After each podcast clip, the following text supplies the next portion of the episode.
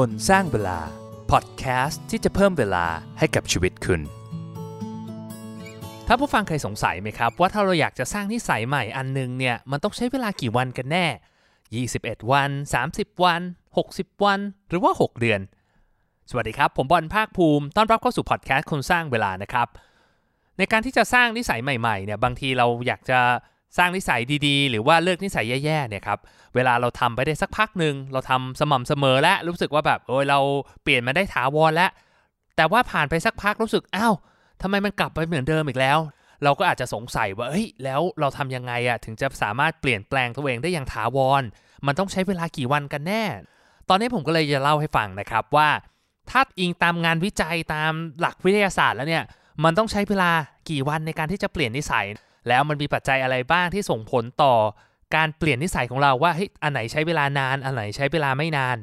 รวมถึงเดี๋ยวผมจะเล่า case study ของผมให้ฟังด้วยละกันนะครับ ว่าเฮ้ยผมเปลี่ยนแปลงตัวเองได้ยังไง แล้วมันใช้เวลากี่วันแล้วสุดท้ายมัน work ไหมสำหรับคนที่อยากจะพัฒนาตัวเองแบบจริงจังนะครับ อยากจะสร้างนิสัยดีๆ เลิกนิสัยแย่ๆเนี่ยก็อยากจะชวนมาทำ30 day challenge ในกลุ่มคนสร้างเวลานะครับ ผมเองก็ไม่รู้หรอกนะว่าไอ้30วันมันจะเปลี่ยนชีวิตคนได้มากแค่ไหนนะ แต่ว่าก็มีสมาชิกหลายร้อยคนแล้วนะครับ มีคนร่วมทำกิจกรรมเนี่ยเยอะมากเลย แล้วหลาย ๆ คนก็เริ่มเห็นการเปลี่ยนแปลง จากไม่เคยได้ออกกำลังกายก็ออกกำลังกายมากขึ้น จากไม่เคยนอนเร็วก็นอนเร็วขึ้นนะนั่งสมาธิทานอาหารที่มีประโยชน์อะไรพวกนี้นะครับรู้สึกว่าเฮ้ยมันมีการเปลี่ยนแปลง ใครไม่ได้อยากฟังเฉยๆแต่อยากจะเปลี่ยนแปลงตัวเองก็ไปจอยที่กลุ่มคนสร้างเวลาได้นะเดี๋ยวผมแปะลิงก์ไว้ให้ที่โชว์โน้ต แล้วก็สำหรับคนที่ชอบคอนเทนต์แบบนี้นะครับ อยากจะรบกวนช่วยแชร์ ช่วยส่งต่อเนื้อหาดีๆแบบนี้นะ จะได้เป็นประโยชน์ให้กับคนอื่น เอาละครับไปฟังกันเลยว่าถ้าเราจะสร้างนิสัยใหม่ๆเนี่ยเราต้องใช้เวลากี่วัน เวลามีคนถามเราว่าเฮ้ยในการสร้างนิสัยใหม่ๆเนี่ยจะใช้เวลากี่วัน ผมเชื่อว่าคำตอบหนึ่งที่คนมักจะตอบเลยก็คือ 21 วัน ซึ่ง 21 วันเนี่ยไม่ใช่คำตอบที่ถูกต้องสักเท่าไหร่นะครับ แต่ว่าที่มาที่ไปมันมีอย่างนี้ครับ คือในหนังสือ Psycho Cybernetics นะครับของดร Maxwell Maltz เนี่ยเขาเป็นศัลยกรรมด้านความงามนะเขาก็เขียนลงในหนังสือของเขาเนี่ยว่าแบบเฮ้ยเขาสังเกตหรือว่าคนที่มาทำศัลยกรรมกับเขาเนี่ยเช่นแบบทำจมูกใหม่เนี่ยเขาใช้เวลาประมาณ 21 วัน ในการที่จะเหมือนคุ้นชินกับกับหน้าตาหรือว่า appearance ใหม่ของเขานะ ดรแม็กซ์เวลก็เขียนลงในหนังสือ Psycho Cybernetics นะครับ แล้วมันเป็นหนังสือที่ขายดีมาก ก็ประมาณ 30 ล้านเล่มได้นะ แล้วพวกกูรูที่เรื่อง productivity ทั้งหลาย Brian Tracy โทนี่โรบินส์พวกเนี้ยก็เอาไอเดียจากหนังสือเล่มนี้มาเล่าต่อกันฟังนะ มันก็กลายเป็นว่าไอจากข้อสังเกตของคนคนหนึ่งเนี่ย มันกลายเป็นแฟกต์อะ มันกลายเป็นข้อมูลว่า เฮ้ย ถ้าเราอยากจะเปลี่ยนนิสัยตัวเอง มันต้องใช้เวลา 21 วัน แต่ในความเป็นจริงนะ มันใช้เวลามากกว่านั้นพอสมควรเลย มันมีงานวิจัยอันนึงนะครับ จากของดร. Phillippa Lally ดร. Phillippa Lally เนี่ยก็คือเป็นนักวิจัยในที่ University College London นะเขาก็บอกว่ามันมีงานวิจัยที่เผยแพร่ที่ European Journal of Social Psychology นะครับ Lally กับทีมของเขาเนี่ยพยายามจะทำความเข้าใจว่า เฮ้ยจริง ๆ ในการสร้างนิสัยเนี่ยมันใช้เวลากี่วันกันแน่นะ ก็ทำงานวิจัยคน 96 คนนะครับในระยะเวลา 12 week เนี่ย ให้แต่ละคนเนี่ยเลือกนิสัยขึ้นมา1อย่างครับ แล้วก็ให้เราให้เขา report ว่า เอ้ยเนี่ยเขาทำมันได้หรือเปล่านะ แล้วไอ้นิสัยตรงนี้มันรู้สึกแบบเป็นอัตโนมัติรู้สึกว่าแบบเฮ้ยมันทำได้จนมีความเคยชินคุ้นชินหรือยังนะ มันก็มีนิสัยที่หลากหลายมากก็ตั้งแต่แบบว่า ดื่มน้ำหนึ่งขวดพร้อมอาหารกลางวันนะครับ หรือว่าแบบวิ่ง 15 นาทีก่อนอาหารเย็นอะไรพวกนี้นะ แล้วพอครบ 12วีคเนี่ยเขาก็เอามา analyze ข้อมูลว่าเฮ้ยมันใช้เวลา แค่ไหนที่เราจะรู้สึกว่านิสัยหรือว่ากิจกรรมที่เราทำเนี่ยมันมันรู้สึกเป็นอัตโนมัติคำตอบก็คือ การเปลี่ยนนิสัยเนี่ยในการวิจัยเนี่ยใช้เวลาทั้งหมด 18 ถึง 254 วัน หมายถึงเป็นเรนจ์นะว่าเฮ้ยการจะสร้างนิสัยได้เนี่ยบางคนก็ใช้เวลาเร็วมาก 18 วัน บางคนก็ใช้เวลา 254 วันนะแต่ว่าถ้า average ก็คือประมาณ 2 เดือน หรือว่าถ้าให้เป๊ะๆเลยก็คือ 66 วัน ตัวเลข 66 วันที่มันอาจจะฟังดูโห ใช้เวลานานนะโหการจะเปลี่ยนนิสัยอันนึงมันใช้ตั้งเวลาตั้ง 66 วันเลยไม่ใช่ 21 วันอย่างที่เราคิดนะครับ ใช้เวลามากกว่า 3 เท่าเลย แต่ผมจะบอกว่าจริง ๆ แล้วเนี่ยมันก็ไม่ใช่เรื่องแปลกหรอก เพราะว่าการจะสร้างนิสัยอะไรสักอันนึงเนี่ยมันเหมือนมันเป็นการรีวายระบบในสมองใหม่นะครับ คือเราคุ้นชินเราทำแบบนี้มาทั้งชีวิตอะ่ะ เราอยากจะให้มันเปลี่ยนภายในแบบ 20 วันเนี่ยผมคิดว่ามันเป็นไปได้ยาก ถึงแม้ว่าแบบ66 วันนี่แค่ค่าเฉลี่ยนะ สำหรับบางนิสัยอาจจะใช้เวลามากกว่านั้นนะแล้วมันมีปัจจัยอะไรบ้างที่ส่งผลต่อการสร้างนิสัยของแต่ละคนนะหลักๆเนี่ยถ้าวิเคราะห์มาแล้วเนี่ยมันมีอยู่ประมาณสัก 4 ปัจจัยนะครับที่มีส่งผลต่อระยะเวลาในการจะสร้างนิสัยเนี่ยก็คือตัวของผู้เปลี่ยนนิสัยเองนะนิสัยที่เราจะเปลี่ยนสภาพแวดล้อมแล้วก็แรงจูงใจ ตัวของผู้เปลี่ยนนิสัยนะครับก็คือมันอันนี้มันก็ง่ายๆเลยว่าตัวเราเองเนี่ยมี การฝึกวินัยมาแค่ไหน เรามีวินัยกับตัวเองมากน้อยแค่ไหน คือการฝึกวินัยเนี่ยวินัยมันเหมือนกับกล้ามเนื้อครับ คือถ้าเราทำประจำเราแบบเป็นคนที่ตรงต่อเวลาเราเป็นคนที่ตื่นเช้าออกกำลังกายเป็นประจำนั่งสมาธิเป็นประจำเรามีวินัยกับตัวเองอยู่แล้วเนี่ยในการที่จะเริ่มนิสัยอะไรสักอย่างหนึ่งเนี่ยมันก็จะทำได้ง่ายขึ้น อีกมุมหนึ่งก็คือว่าเราคุ้นชินกับนิสัยที่เราอยากจะเปลี่ยนมากน้อยแค่ไหน คือถ้ามันเป็นกิจกรรมที่เราเอ้ยทำเป็นประจำอยู่แล้วเอาเราเป็นคนที่ออกกำลังกายเป็นประจำ แล้วเราบอกว่าเนี่ยเราอยากจะวิ่งวันละ 5 กิโลมันอาจจะไม่ใช่เรื่องที่ยากมาก แต่ว่าถ้าเทียบกับคนที่ไม่เคยออกกำลังกายมาเลย แล้วอยากจะวิ่งวันละ 5 กิโล มันก็อาจจะแทบจะเป็นไปไม่ได้เลยใช่ไหมครับ ปัจจัยที่2นะครับก็คือว่านิสัยที่เราจะเปลี่ยนคืออะไร นิสัยที่เราเปลี่ยนมันทำยากไหมเอายกตัวอย่างละกันให้เห็นภาพเราบอกเราบอกอยากจะดื่มน้ำวันละ 8 แก้ว หรือว่าแบบทานวิตามินทุกวันอย่างเงี้ยมันเป็นอะไรที่แบบเอ้ยมันทำได้ไม่ยากเราแค่แบบเตือนตัวเองเราก็ทำได้แล้วนะครับ แต่ถ้าเปรียบเทียบกับว่าเฮ้ยซิทอัพ50 ครั้งก่อนกินข้าวเย็น หรือว่าวิ่งเวลา 10 กิโลอะไรพวกนี้มันเป็นกิจกรรม หรือว่ามันเป็นนิสัยที่ทำได้ยากกว่า ปัจจัยที่ 3 ก็คือเรื่องของสภาพแวดล้อม มันมีสิ่งล่อตาล่อใจเราเยอะแค่ไหน สมมุติเราอยากจะลดน้ำหนัก แต่ว่าอยู่ที่บ้านที่แบบมีแต่คนที่กินตามใจปากนะครับมีเพื่อนที่ชวนไปกินบุฟเฟ่ตลอดเวลาอย่างเงี้ยโดยไม่แคร์สุขภาพและน้ำหนักเนี่ย แบบนี้มันก็จะเหนื่อยนิดนึงนะ ในการที่เราจะเปลี่ยนแปลงตัวเองเนี่ยเขาก็เลยบอกว่าสภาพแวดล้อมเนี่ยจริงๆ มันสำคัญไม่แพ้กับความตั้งใจของเราเลยแหละ แล้วก็ปัจจัยสุดท้ายก็คือเรื่องของแรงจูงใจ ง่าย ๆ คือเฮ้ยถ้าเราทำมันสำเร็จแล้วอะเราจะได้อะไร ถ้าเรามาทำมันไม่สำเร็จเราจะเสียอะไร คือเหมือนอะไรมันคือวัตถุประสงค์หรือว่าเป้าหมายของเราในการทำแฮบิตอันเนี้ยสมมุติเราบอกว่าเราอยากจะลดน้ำหนัก อยากจะออกกำลังกายแล้วกันเพื่อที่จะลดน้ำหนักอะมันก็อาจจะเออ ไม่ได้มีแรงจูงใจอะไรมากมายนะครับมันก็หนักเท่านี้มาอยู่แล้วนะมันก็ไม่เห็นจะเดือดร้อนอะไรนะ แต่สมมติว่าถ้าคุณหมอมาบอกเราว่าเนี่ยถ้าคุณไม่ได้ออกกำลังกายนะ อีก 6 เดือนคุณจะมีโอกาสเป็นโรคหัวใจ เราก็จะว่าเฮ้ยโหแบบนี้มันไม่ได้ละเดี๋ยวคือยังไม่อยากตาย เพราะฉะนั้นเนี่ยแรงจูงใจหรือว่าเหตุผลในการที่เราจะเปลี่ยนแปลงตัวเอง หรือสร้างนิสัยเนี่ยมันคืออะไร มันก็จะมีผลต่อระยะเวลาในการที่จะเปลี่ยนนิสัยนะครับ ถ้า เราเป็นคนที่มีวินัยอยู่แล้ว นิสัยที่เราเปลี่ยนมันไม่ใช่นิสัยที่เราไม่คุ้นเคย เป็นนิสัยที่มันทำได้ไม่ยาก สภาพแวดล้อมเกื้อหนุน แล้วก็เรามีแรงจูงใจที่ชัดเจนเนี่ยมันก็จะอาจจะทำให้เรามีระยะเวลาในการเปลี่ยนนิสัยที่สั้นกว่าค่าเฉลี่ยที่ 66 วันได้นะแล้วสมมติถ้าเราอยากจะเปลี่ยนตัวเอง มีหลักอะไรบ้างในการที่จะสร้างนิสัยใหม่ๆขึ้นมาอันนึง อันนี้ผมไม่ได้มีหลักการอะไรนะ แต่ว่าเป็นข้อสังเกตแล้วกัน จากการที่เห็นคนทำ30 day challenge ในกลุ่มเนี่ยเยอะมากนะ แล้วผมก็จะเห็นแพทเทิร์นเลยว่า เฮ้ย คนแบบนี้ทำแล้วสำเร็จ คนแบบนี้ทำแล้วโอกาสสำเร็จน้อย แล้วก็แบบจะไม่ค่อยอัปเดต ผมรู้สึกว่าผมเริ่มมองออกว่าอะไรมันคือปัจจัยที่ทำให้เราประสบความสำเร็จ หรือไม่ประสบความสำเร็จในการที่จะเปลี่ยนแปลงตัวเอง ผมคิดหลักออกมาเป็น 4 ข้อแล้วกันนะง่าย ๆ ข้อแรกคือ ในการจะเปลี่ยนนิสัยอะไรเนี่ยเราควรที่จะทำทีละอย่างครับ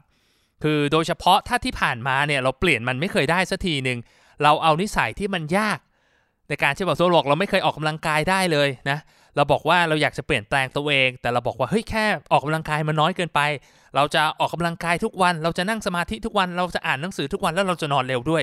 อะไรแบบเนี้ยคือมันแทบจะเป็นไปไม่ได้เลยนะในการที่เราจะเปลี่ยนนิสัยพวกนี้ให้มันยั่งยืนทำเสร็จมันก็จะแบบ เหมือนแบบบกพร่องอะ่ะ คือวันนี้ตั้งใจ 4 อย่างทำได้อย่างหนึ่งพรุ่งนี้ทำได้ 2 อย่าง อีกวันหนึ่งทำได้อย่างหนึ่งอะไรเงี้ยสลับกันไปอย่างเงี้ยแบบเนี้ยมันจะไม่เกิดความสม่ำเสมอ และมันจะไม่สามารถที่จะเปลี่ยนเป็นนิสัยได้การจะเปลี่ยนแปลงตัวเองเนี่ยผมเน้นย้ำว่าให้เริ่มต้นด้วยการทำทีละอย่างครับ สมมุติเราบอกว่าเราอยากจะเปลี่ยนเรื่อง การนั่งสมาธิทุกวันก็เริ่มที่การนั่งสมาธิทุกวันก่อนทำจนเป็นนิสัยก่อนอย่าใจร้อนนะ คือหลาย ๆ คนนะรู้สึกว่าแบบเฮ้ยอยากจะเปลี่ยนแปลงตัวเองให้ได้เร็ว ๆ นะ แต่อย่างที่ผมบอกไปการเปลี่ยนแปลงนิสัยอันนึงอะ่ะมันใช้เวลา 66 วันน่ะแล้วเรายัด 4 อันรวมกันเนี่ยมันก็จะเป็นอย่างที่ผมบอกมันมีปัจจัยเรื่องการสร้างนิสัยถูกไหมเราเอานิสัยที่มันยากใส่เข้ามากับคนที่แบบไม่ได้มีวินัยอยู่แล้วอย่างเงี้ยนะครับสภาพแวดล้อมก็อาจจะไม่ได้เอื้อ แรงจูงใจก็งั้นๆน่ะมันไม่ได้แบบมีความ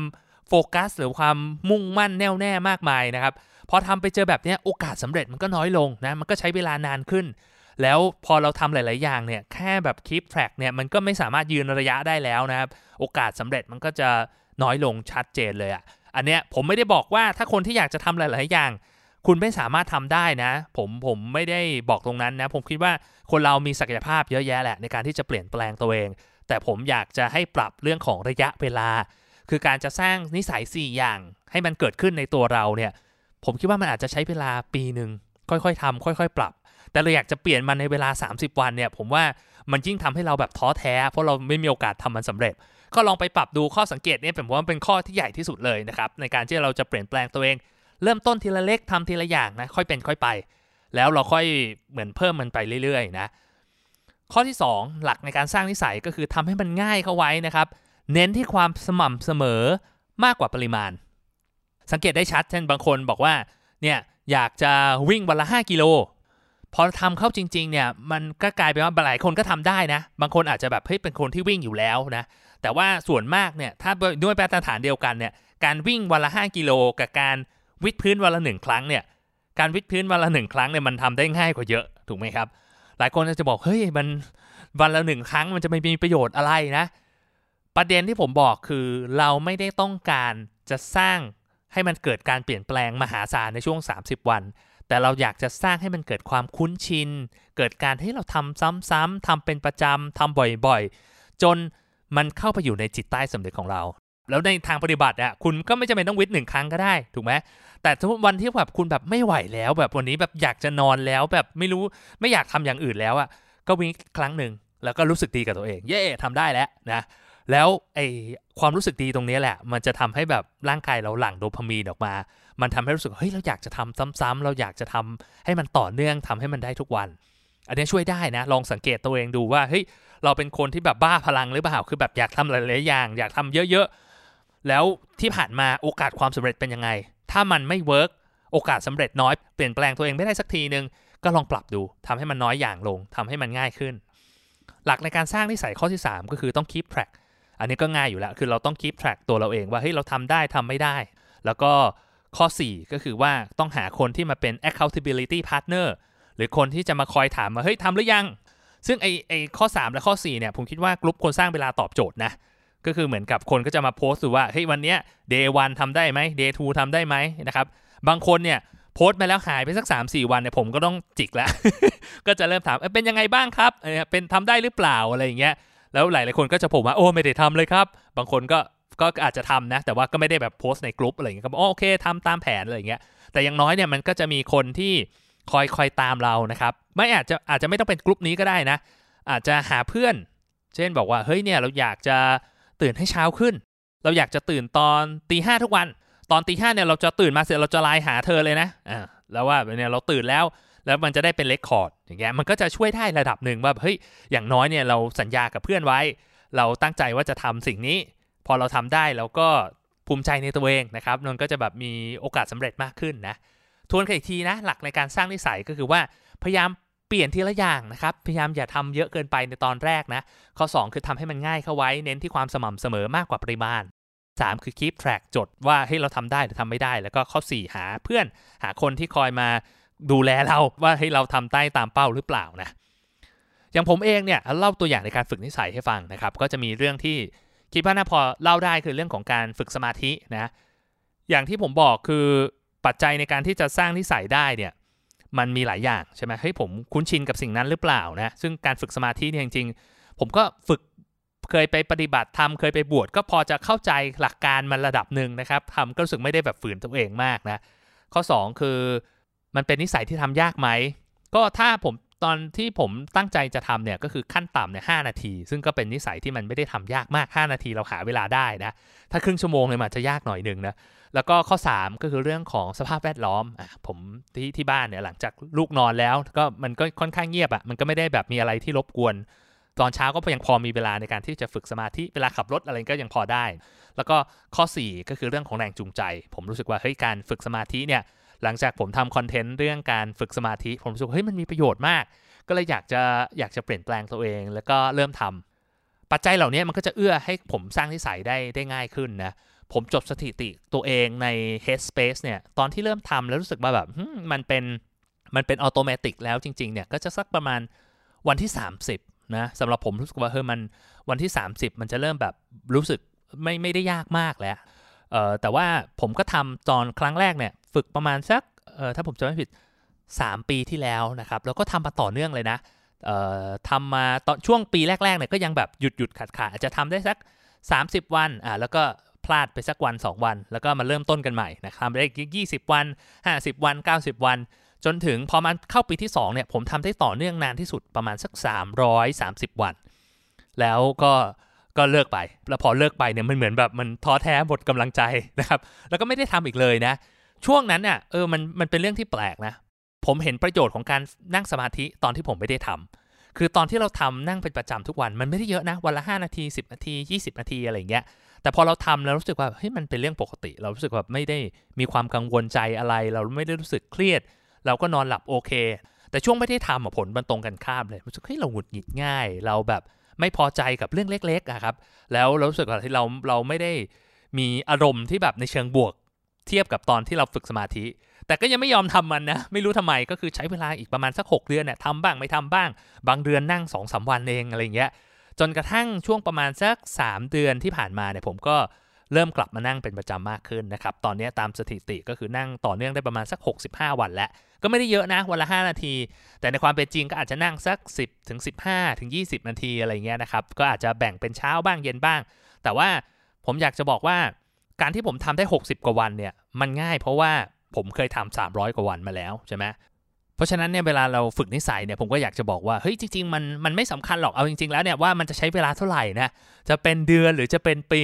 แต่ถ้าเราทำมันสำเร็จนะ มันจะสามารถสร้างดอกสร้างผลให้กับเราไปได้ตลอดชีวิตอะ่ะมันเหมือนเราสร้างธุรกิจขึ้นมา หรือเรามีพอร์ตการลงทุนที่แบบจ่ายปันผลจ่ายเงินให้กับเราได้ไปตลอดชีวิตก็คือเหมือนกันนะครับการสร้างนิสัยมันก็ใช้ใช้หลักการเดียวกันตรงนี้แหละ ว่าเฮ้ยถ้าเราทำให้มันสม่ำเสมอ จนกลายเป็นสิ่งที่มันเป็นถาวรที่มันอยู่กับชีวิตเราตลอดไปเนี่ย มันก็จะสามารถอัปเกรดตัวเองได้นะ ผมคิดว่าสิ่งที่เราควรจะ concern ไม่ใช่ว่าแบบมันใช้เวลากี่วันนะครับ แต่ว่านิสัยอะไรต่างหากที่มันเราจะเอามาใช้แล้วรู้สึกว่าเฮ้ยมันสามารถเปลี่ยนชีวิตของเราได้อะเออมันเป็นนิสัยที่เฮ้ยถ้าเรามีสิ่งนี้แล้วแบบชีวิตเราจะแบบเติบโตไปอย่างก้าวกระโดด ไม่ว่ามันจะใช้แบบเวลา 6 เดือนหรือว่า 1 ปี มันก็คุ้มค่า ถ้าทำแล้วมันมีประโยชน์แล้วมันสามารถเปลี่ยนแปลงตัวเองได้จริง ๆ นะครับ แล้วก็ท้ายที่สุดนะผมอยากจะบอกว่า ไม่ว่ามันจะใช้เวลาแบบ21วัน 66 วันหรือ 600 วันก็ตามนะครับ ทุกอย่างเนี่ยมันต้องเริ่มจากวันที่ 1 ครับ เพราะฉะนั้นเนี่ยผมอยากจะบอกว่าเฮ้ยไม่ต้องไปใส่ใจกับตัวเลข สนใจกับการกระทำของเรามากกว่า เราตอบตัวเองให้ได้ครับเฮ้ยอะไรมันคือนิสัยที่เราอยากจะเปลี่ยนจริงๆ โฟกัสกับมัน แล้วก็เริ่มต้นลงมือทำตั้งแต่วันนี้นะครับ ถ้าอยากจะมีตัวช่วยนะ ก็ไปจอยกันในกลุ่มคนสร้างเวลาได้นะครับถ้าฟังแล้วชอบ EP นี้นะ ก็อย่าลืมช่วยกันส่งต่อช่วยกันแชร์คอนเทนต์แบบนี้นะครับ จะได้ส่งต่อประโยชน์ให้กับคนอื่นที่อยากจะเปลี่ยนแปลงตัวเองด้วยนะ ก็ขอให้ใช้ชีวิตในแต่ละวันให้คุ้มค่านะครับ แล้วพบกันใหม่นะครับ ผมบอลคนสร้างเวลา สวัสดีครับ คนสร้างเวลา พอดแคสต์ที่จะเพิ่มเวลาให้กับชีวิตคุณ